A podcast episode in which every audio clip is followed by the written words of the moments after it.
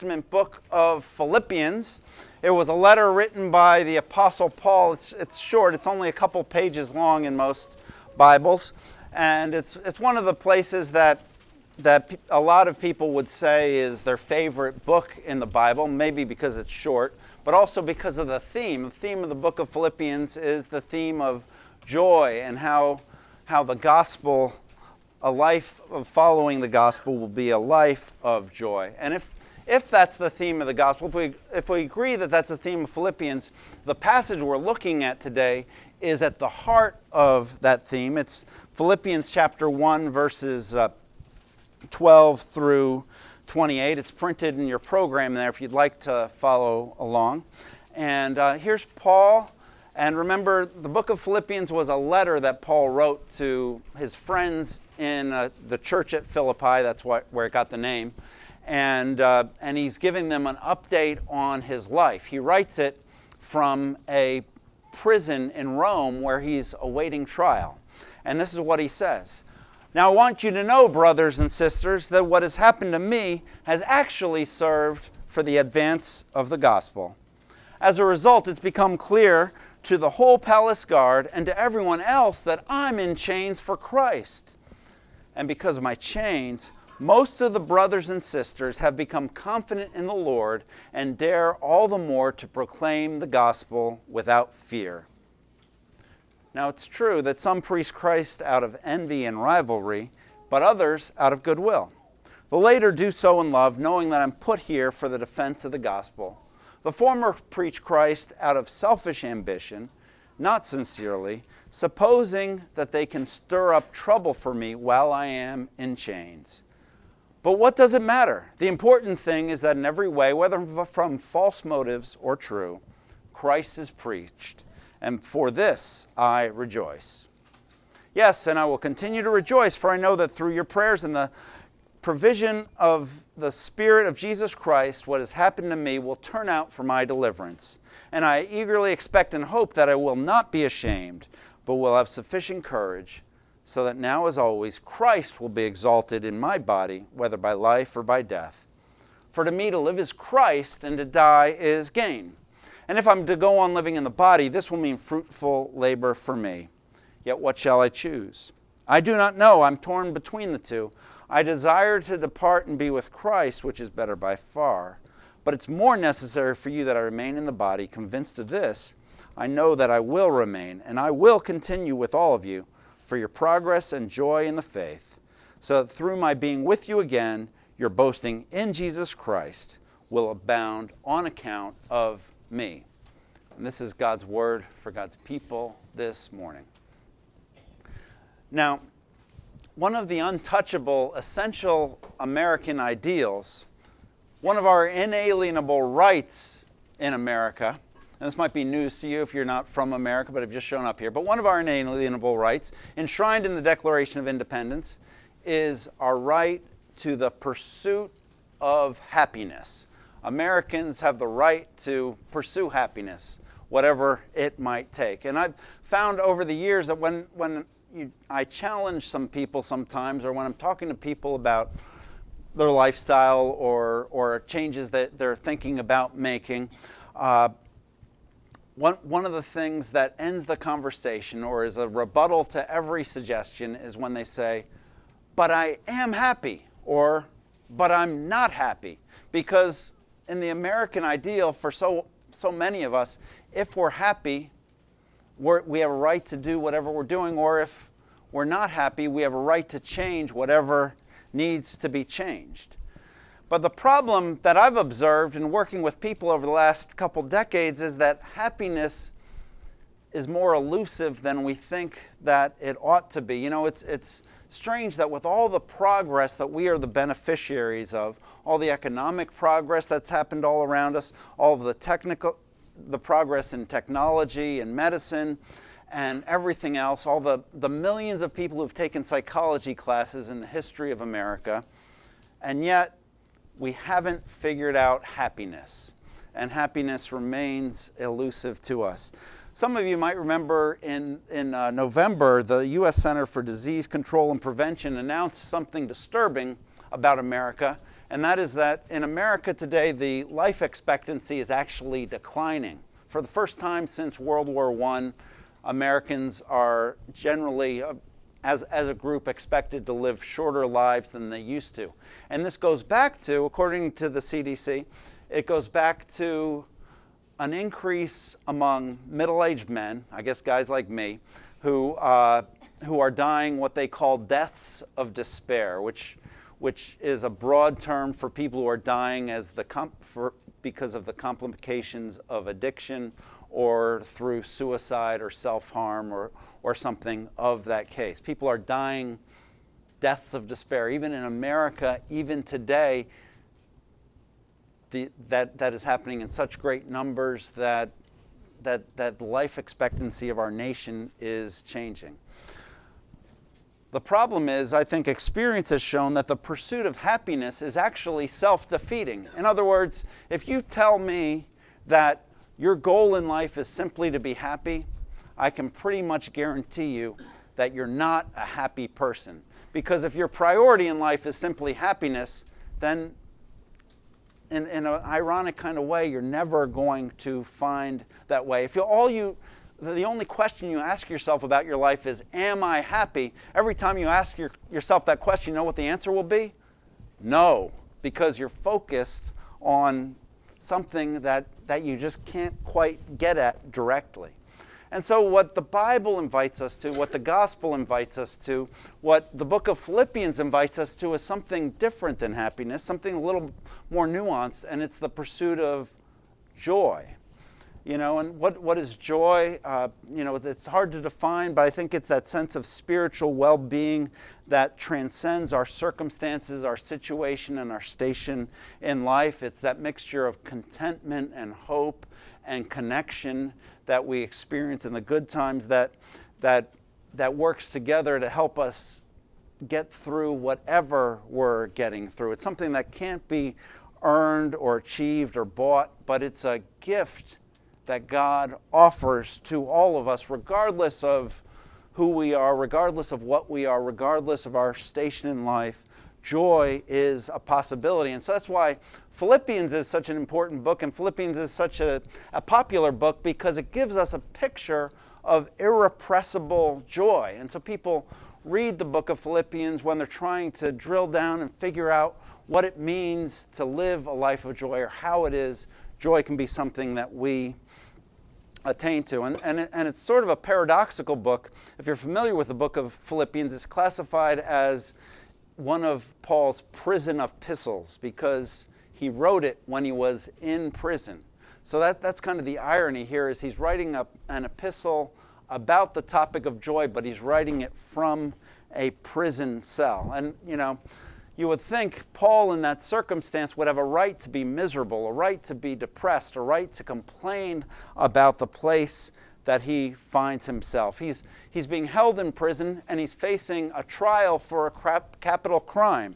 And, you know, he was in prison and it was kind of his own fault. In Acts 25, Acts, Acts 25, it tells us the story of how he ended up in prison. He was in trial before Festus, and Festus Festus said, "You know, I could I could let you go now if you want, and you could just go back to Jerusalem, and we could work something out." Tried to offer him sort of a plea, and Paul refused to take the plea. Instead, he appealed to Caesar, and Festus said, "Well, You've done this to yourself. You've appealed to Caesar, and so to Caesar you will go. And so he's in this bad place. I mean, who wants to be in prison waiting for trial? And it's all his own fault. You know, I, I think at this point, and this is Paul's, Paul's a grown man at this point, and, I, and he's given his life to serving God. I would think if it was me, I'd be at a place of doubting myself and also doubting God. Like, why would God let your life turn out this way. Uh, but instead, Paul uses his downtime in prison to do a lot of different things, and one of them is to write the Epistle of Joy, which gives us a picture of irrepressible joy, how we can attain that. And so that's, that's what we're looking at now. And so I have four, four points that here, and if you're looking at the program, you'll notice the scripture reading is broken up into four paragraphs, and each paragraph kind of covers one of the points. And so it's like four, four aspects of finding irrepressible joy in our life. And the first is this is find a purpose, a greater purpose even in your prison. Like I say, Paul is in prison, but he's not upset or depressed about being in prison. He actually sees a big upside to it. In verse 12, he says, I want you to know that my chains have really served to advance the gospel. In other words, this is working out for the purpose of my mission.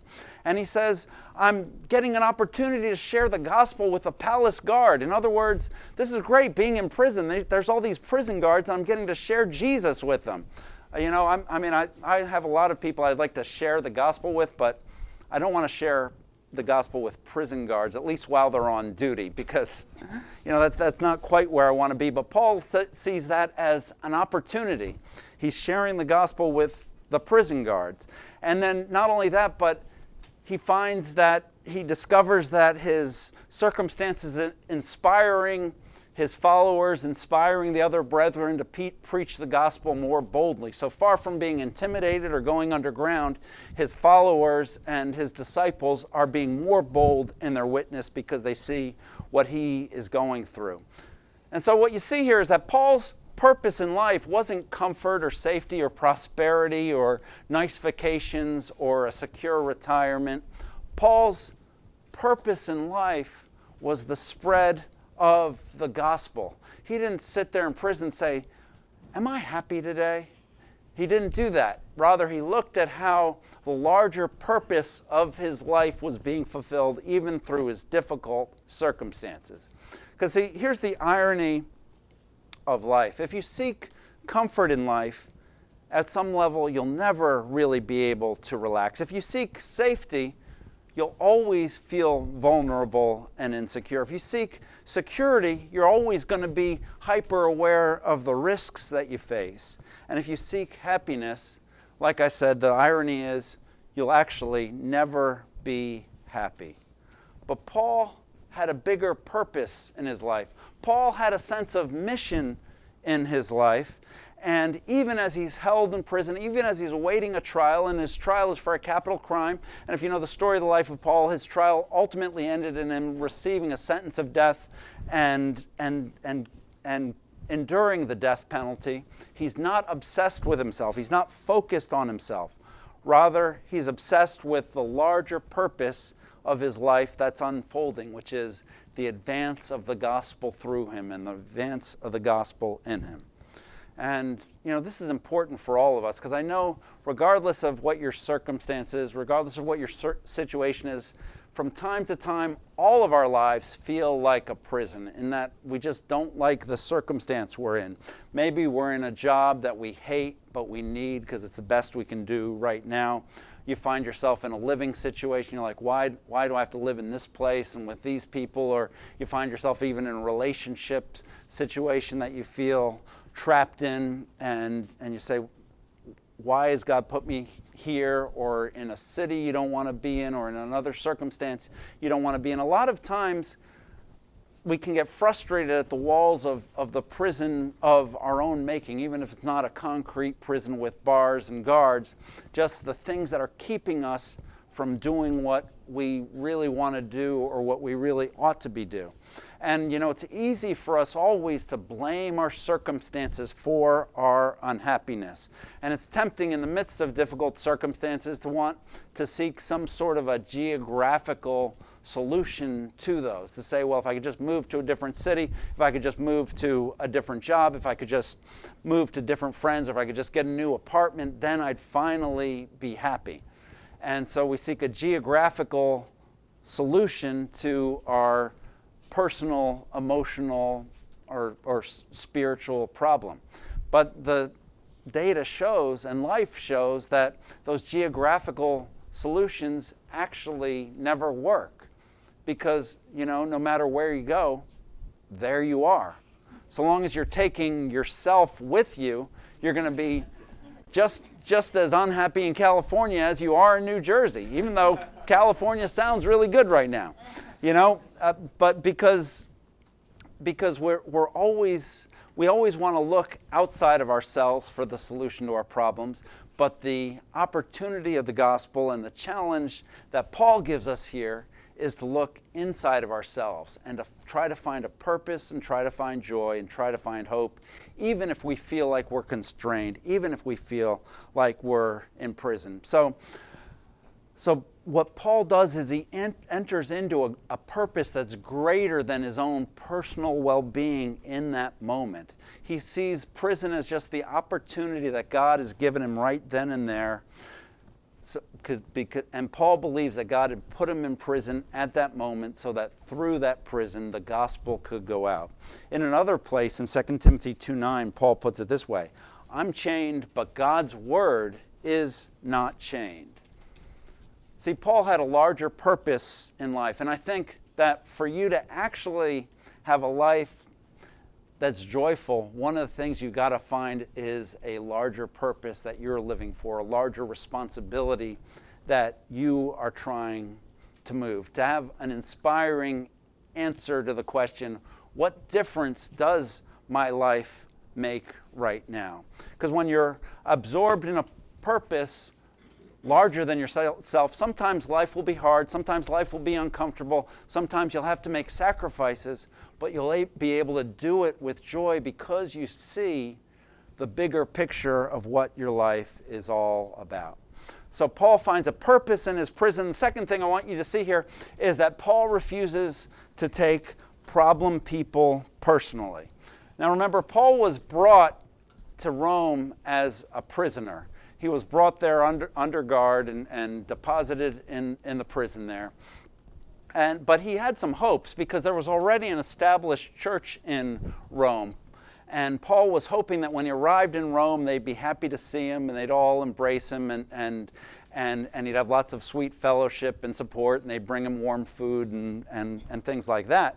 Uh, and he even wrote a letter reaching out to, to the church at Rome. You might have heard of it. It's called the Book of Romans which some, some of you might have read at some point.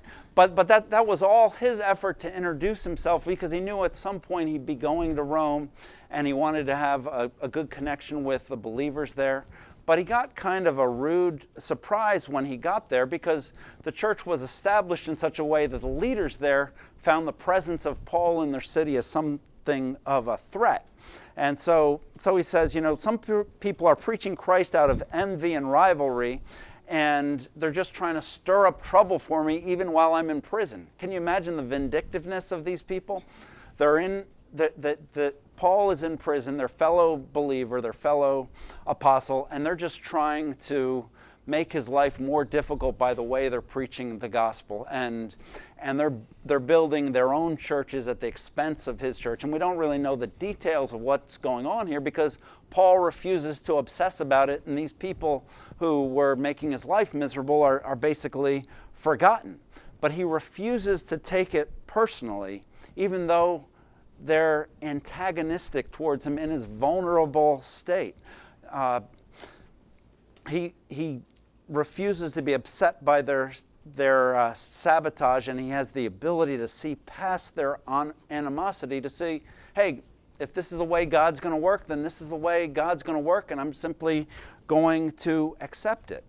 And see this goes back to the fact that paul had a purpose in his life that was bigger than himself uh, he realized that his life was not about him. The, the work of the church was not about him. It was about something grander than him. And so, whatever it took for that grander purpose to be accomplished, Paul could embrace. And see, so Paul was this amazingly magnanimous man who gave this, this judgment of charity to everyone around him. And I think that was another key to his joy. I mean, he could have gotten, gotten into this letter and said to the Philippians, You wouldn't believe it. I showed up here in Rome, and, and the people who I was counting on to uh, embrace me are actually making my life worse. They're spreading rumors about me. They're doing all these things that are, are, are, are making it even harder for me to be in Rome. Why doesn't anyone come visit me and bring me cookies and, and talk to me? But he doesn't say that. He's like, well, they're going to do what they're going to do, and somehow the gospel's going to go forward, and I'm not going to worry about it. And so that's a challenge for us because, you know, when we, if we allow ourselves to obsess about our adversaries and the people we're not getting along with and the people who are antagonistic toward us, then we're guaranteed to always be miserable because we're giving those people power. But see, Paul doesn't give them power. Paul takes their power away and says, Well, God is at work in them in the way He's going to work, and I'm just going to trust that He's going to work things out, and I'm going to surrender this to God. So, in our life, we're going to have people like Paul had who are going to be trying to suck the joy out of us, but I think Paul gives us a picture here when he chooses to surrender even the antagonism of people who should have been supporting him. He surrenders their antagonism to God Himself and trusts that God is going to work things out. So he doesn't take the problem people personally. And the third thing you see is that Paul is holding on to a promise that he'll ultimately prevail. The fact that he's in prison doesn't dev- devastate his hope, but he believes that everything is ultimately and essentially and profoundly going to work out. He says in verse 19, What has happened to me will work out for my deliverance. And then verse 20 says, Christ will be honored by my life, whether by, by, by life or by death. You know, Paul is in prison, he's awaiting trial, and he, he's got no real reason to believe that the trial is going to go well and that everything's going to work out. In fact, we know, historically speaking, it didn't go well. And Paul was, was trying to keep a happy face, but but he was on his way to his final execution. But in the midst of all that, he still had hope hope that God was in control and hope that God was working his purpose in the midst of this difficulty. Because here's what you got to understand Paul wasn't just a preacher of the gospel, the gospel wasn't just a message or a set of dogmas that he wanted people to believe, but Paul was most essentially someone who, who lived the gospel and who believed the gospel as, as a way of looking at everything. And remember the story of the gospel? The story of the gospel is about the only innocent man who ever lived, who was brought up on charges before Pontius Pilate and was condemned even though he was innocent, and then was crucified even though he had done nothing wrong and, and that was the darkest day, and that was the saddest day, and that was the most unjust day and moment that had ever happened in human history. But even through his this injustice, even through the unjust condemnation, even through all of these things, the end result was resurrection, and it was the pathway to the restoration of all things. And so, what the gospel meant for Paul was that the same power that raised Christ from the dead was at work in his situation, even as he was locked up in prison, even as he was facing the death penalty, even as he was facing condemnation for following his call before God. And, and if Jesus could if God could raise Jesus from the dead, God could use his terrible circumstances for his glory as well. And so for Paul, the resurrection wasn't just a, a, a, thing that you believed, oh, yeah, on Easter Jesus rose from the dead, but it was his whole paradigm for how God works. In Ephesians 1, Paul prays for the church at Ephesus and he says, And I pray that you might know the power of God for those who believe, the power that's like the working of his mighty strength, which he exerted in Christ when he raised him from the dead. See, what Paul believed, his message was that the same power that restored Jesus and and brought him again from the dead, that same power is at work in everybody who believes in Jesus and everybody who trusts in Jesus. And that's particularly true when we're facing injustice, when we're facing unfairness, when we're facing pain, when we're facing agony, when we're facing devastation. God is able to restore those circumstances. And that's what Paul was holding on to. And so, as Paul's sitting in prison, he's got all kinds of confidence. He says in verse 21 For to me to live is Christ and to die is gain. Because I would prefer to be, depart or die and be with Christ, which is better by far. So he's looking forward to, to heaven. And he knows that this life isn't everything. And his, his confidence in eternity gives him confidence that he'll be able to handle whatever happens in earth. So he says, I eagerly expect and hope that I will in no way be ashamed, but will have sufficient courage so that now, as always, Christ will be exalted in my body. So he says, I don't know what's going to happen, but I know God's going to give me the courage to face whatever is going to happen because that's what He does. And in the end, for me to live as Christ, to die is gain. And the worst that can happen is actually the best that can happen. I'll depart to be with Christ, which is better by far. And so those two together give him his confidence before men, his, his, his assurance of his eternal hope and his assurance of God's presence with him right now. And here's the thing about life I've, I've found that if this life is all you have, then it's going to be very hard for you to enjoy this life. If this life is all you have, then all the setbacks you have are going to devastate you. Because the way to really enjoy this life is to know that this life is just a prelude to something greater, that this life is just the prelude to eternity. And really, our hope is to live forever with God, to depart and be with Christ, which is better by far, like Paul says. And it's that hope of heaven, that hope of an eternal home in heaven, that enables us to take the ups and downs of life as they come with, with joy and with hope. I mean, the way I could illustrate it is, is do any of you like to camp? Are there any campers here? Okay, we got, we got four or five. you city people. But, uh, but uh, I, I, I've, I have camped before, let me just say. I might camp again one day, but, uh, but one thing I've learned about camping is the reason you can enjoy living in a tent for a day or two days or three days. One of the reasons living in a tent can be fun for a few days is because you, as you're living there, you're like, you know what? In a couple days, I'm going to be going home. I'm going to take a hot shower. I'm going to turn on the air conditioning and stream Netflix for a couple hours and sit on my couch. And I know that this, this tent life is just a temporary thing, you know? And, and, and because it's temporary, you can have fun in a tent for a couple days, or some people can. Um, but, but on the other hand, if a tent was all you had, and you had and you knew the tent was going to be the, the only home that you had for a full 12 months and you're you're camped out here in a park somewhere in Jersey City it's going to get pretty miserable pretty quickly because it's all you've got and there's nowhere else to go and you're stuck there. You're stuck there when it's cold you're stuck there when it's wet you're stuck there when it's hot. Uh, it's, it's all that you have. The key to enjoying tent camping is knowing that it's a temporary situation and it's the same thing with life. The key to having joy in life, the key to having hope in life, the key to making the most of life, ironically, is knowing that it's a temporary situation, knowing that this life isn't everything, and we're looking forward to eternal life.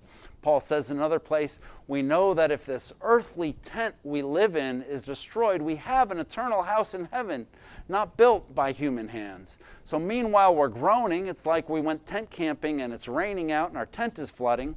But we know that we'll go home soon to our eternal house in heaven, and that's where we'll be secure.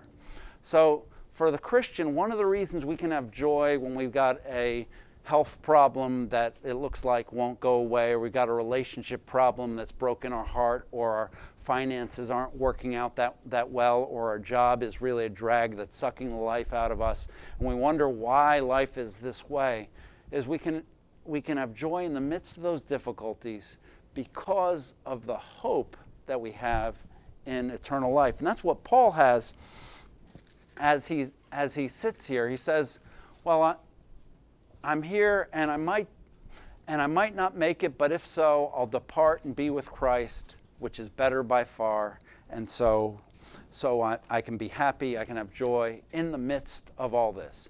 But Paul's not ready to go just yet. He says, I desire to depart and be with Christ, which is better by far, but is more necessary for you that I remain in the body. Convinced of this, I know that I will con- remain and will continue with you for your progress and your joy in the faith.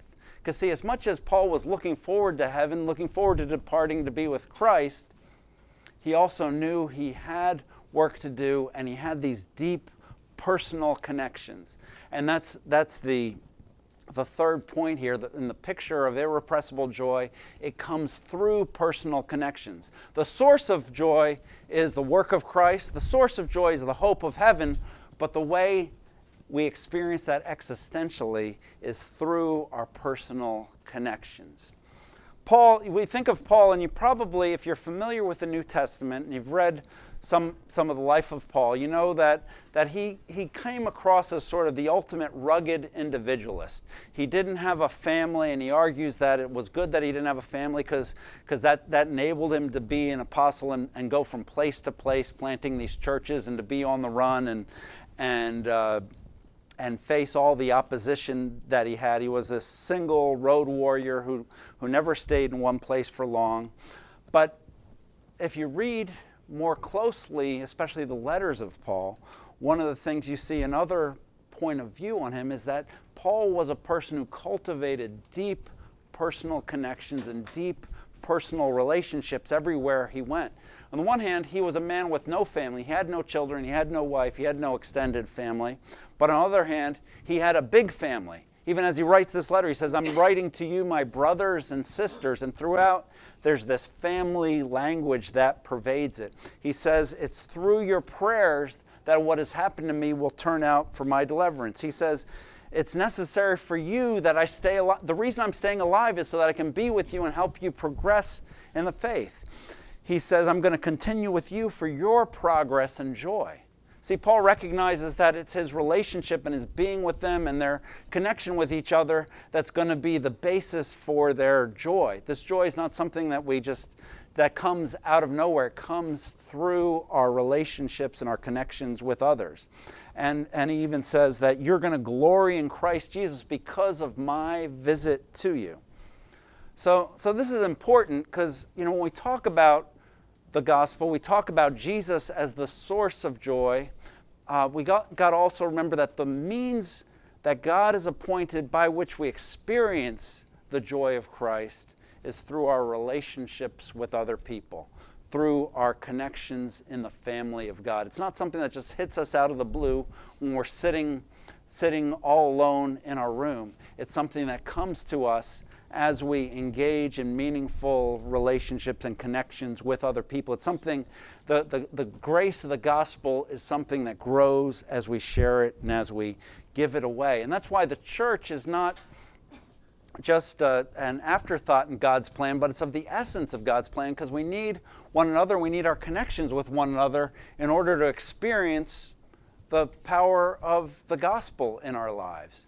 It's Jesus is the source, but our connections are, are the means by which we tap the source. I mean, here's Paul. He's one of the greatest Christians ever. If you're familiar with Paul the Apostle, he wrote, he personally wrote one third of the New Testament. So if anyone had a direct line to God, it was Paul the Apostle. And yet, he's the one who says that, that, that he's deeply committed to these connections with his friends in the church in Philippi. And in Philippians chapter 1, this isn't in your program, but it's just prior to that, Paul says, It's right for me to feel this way about all of you because I have you in my heart.